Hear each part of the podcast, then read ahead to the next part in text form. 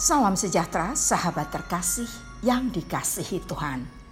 Kontemplasi bersama Evodia dalam episode ini akan merenungkan memilih teman itu penting. Sahabat terkasih, siapa teman kita itu penting. Siapa yang menjadi teman bersama kita itu penting mendengar orang yang bicara tentang iman, maka iman kita juga bertambah.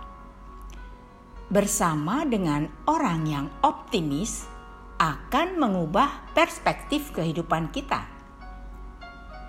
Bersama dengan orang yang berdoa akan memotivasi kita untuk berlutut. Berkeliling dengan orang yang mengasihi Tuhan dan melayani Dia kita akhirnya akan menjadi pekerja kerajaan. Dengan orang yang rendah hati, kita akan belajar merendahkan hati di hadapan Tuhan dan manusia. Ya, ada pengaruh dalam pergaulan. Amati dan perhatikanlah kehidupan kita.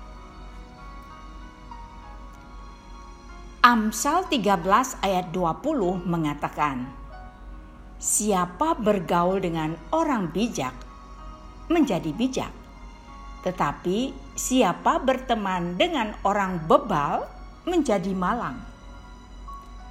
Sahabat yang dikasihi Tuhan, pilihlah dengan cermat bersama siapa kita berjalan.